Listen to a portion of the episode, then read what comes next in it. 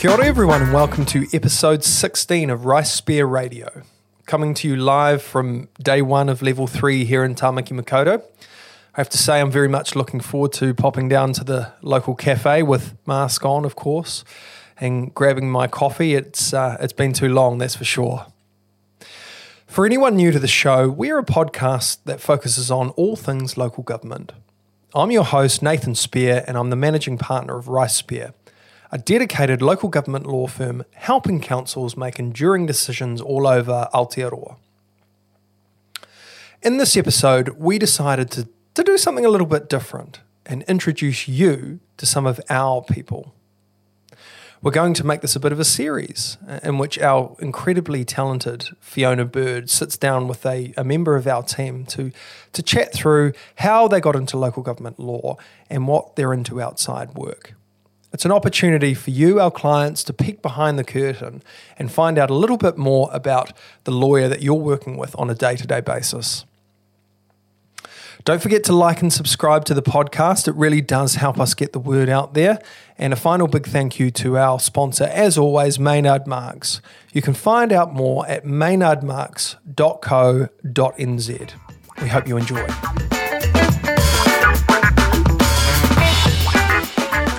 Hello, I'm Fiona Bird, and this is a podcast from Rice Speir Radio. My guest this morning is Charlotta Harpur, lawyer, Building Act litigation, and local government specialist. Charlotta enjoys traveling around New Zealand and is a keen photographer and classic car enthusiast.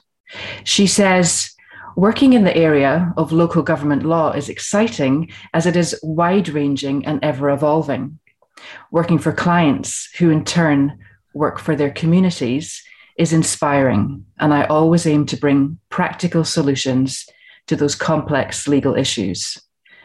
With 10 years of successful practice in New Zealand under her belt, Charlotta is an expert in the Building Act and local government law and fully understands the often complex interplay between these areas. Her formative link to the law was made as a child, growing up in Sweden in the 70s and 80s during the Cold War. It made her appreciate the need to protect democracy and the rule of law.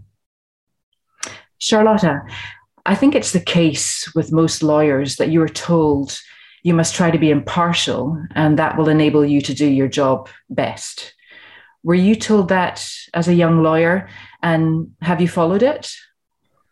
Uh, well, Fiona, um, I actually I became a lawyer in my early thirties, so I'm not sure the young lawyer reference applies to me particularly. uh, having said that, I certainly agree that approaching any issue objectively is important, and uh, it's very important to enable you to give the best advice to your client. Mm, mm. Um, in your own words, Charlotta, what what what does the phrase local government specialist mean to you? To me, it means someone who doesn't just specialize in the various statutes that apply to local government, but someone who understands and appreciates the balancing act of local government as it is both a service provider and also a regulatory body with various enforcement powers, and also someone who understands the political and financial constraints that local government work within. Mm, mm. Uh, who would you say, Charlotta, have been the most inf- influential people to you? Uh, that has been many over, over the years. Uh, certainly many different people who have influenced different aspects and stages of my life and my career so mm. far. Uh, if I have to single out people, uh, the first one I have to mention is my mum. Uh, mm. She has stood by me no matter what from when I decided to quit college at the age of 17 and get a job.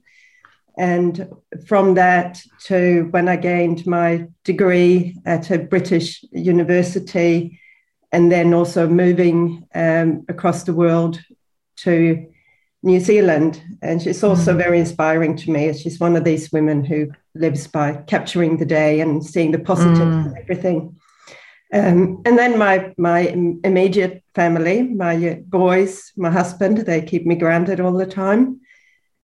And in my career, uh, I'd have to mention the first firm I worked for in, in the UK, uh, who gave me an opportunity to get into the law.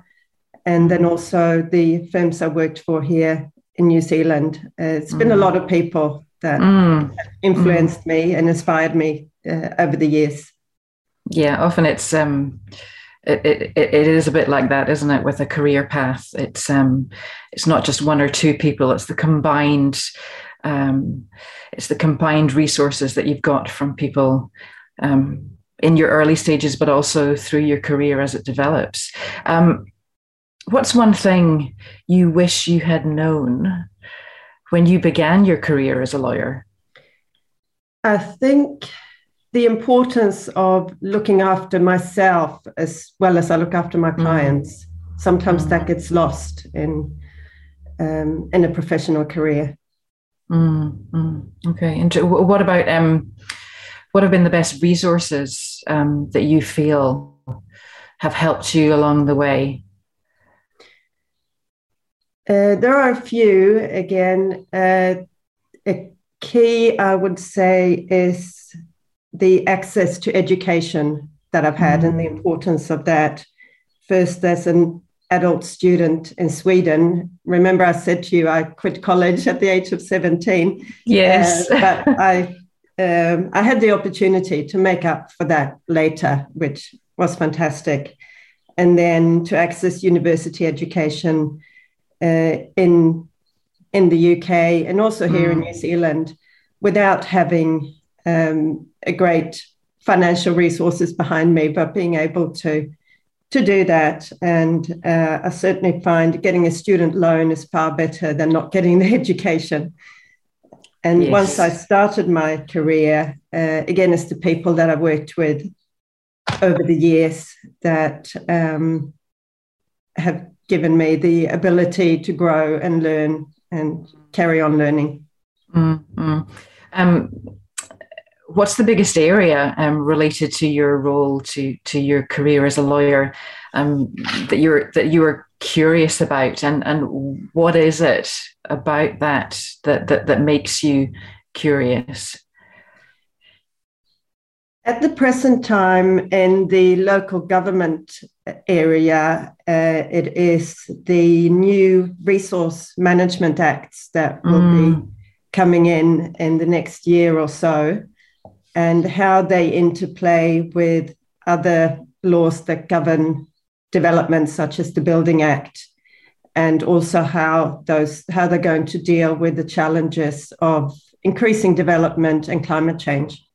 Uh, Charlotte, what's the biggest surprise you've had in the last few months and why? Uh, well, Fiona, that's an easy one. I'll joining right oh. and uh, oh. getting the opportunity to uh, work in the Bay of Plenty, where I where I live. Fantastic! I'm glad it's it's a it's a good surprise. Then it's a, it's it's positive. It's positive. Um, okay, on a slightly lighter note, Charlotte, I'm really curious because for me, um, this is often quite telling um, about um, somebody and their personality. I'm dying to know what's what's your favorite song. For me, that constantly changes. Uh, I must admit. At the moment, I my favorite song is uh, "Cloudy Day" by Tones and I. Uh, and it's actually about oh. finding the sun on a cloudy day. So it's it's very positive. Nice. But then nice. I haven't yet listened to ABBA's new music, so maybe they will overtake. Well, I was going to say, um, as our uh, Swedish um, import, as our Swedish lawyer, um, that must be very exciting news. Yeah. Can't wait. Hey, what about? Um, do you like going to the movies? Are are you a fan of um, films? And if so, what's what's your favorite movie? My favorite movie that I've seen several times must be Shawshank Redemption. Oh, I, that's I a really classic. Yeah, I like that movie. It's got such a good story. Mm, yeah, no, it's it's a classic. I, I agree with you on that one. Um, what do you what do you enjoy most about what you do? What, what what's what's the best thing you'd say about um, what you do every day? That is quite easy, and I would phrase it as he tangata. It's about the people, the great mm. people I get to work with, my colleagues, clients, and also those on the opposing side that challenge me and uh, yeah, the constant challenges that the law brings um, mm. uh, is mm. fascinating. And there are just so many great people that I get to work with, and it's um, it's a real honor.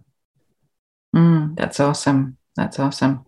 Well, talking about great people, who would be on your fantasy wish list of dinner party guests? So, alive or dead, famous or not, doesn't matter.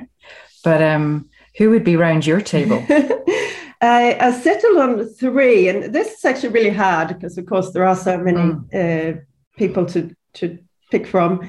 Um, I would pick uh, Frida Kahlo because her mm. life story and art is uh, very fascinating. And then I would pick Ethel Benjamin, who was the first female lawyer in New Zealand because she paved the way for all of us. And finally, Lyse Doucet, who is a BBC correspondent who has reported from the Middle East and in war zones and conflict zones for many years. And mm. um, I would just be intrigued to hear from someone like her what it's like uh, to mm. be in those war zones that most of us thankfully never have to experience, and especially as mm. a woman. I think I would like a, a seat round that dinner table as well. What a fascinating mix of strong, interesting, cultured women. That's that sounds like a great dinner party. Um, one last thing, just um, pulling it back round to the law. What's what's the one common myth do you think about your profession or or or the or field that you want that you want to debunk that you want to just um, take off the table? I would say the myth that the law is full of stuffy men in pinstriped suits. Um, diversity in the legal field is improving uh, but it's also very very important. So the more uh, diverse people from different backgrounds that we get into the law, the better for everyone. Mm. Great to to get your perspective on that and that it is improving. Um, Charlotte, thank you for your time this morning. Thank you, Fiona. and thank thank you to everyone for listening. Please join me again soon for another insight into our Rice Speir experts.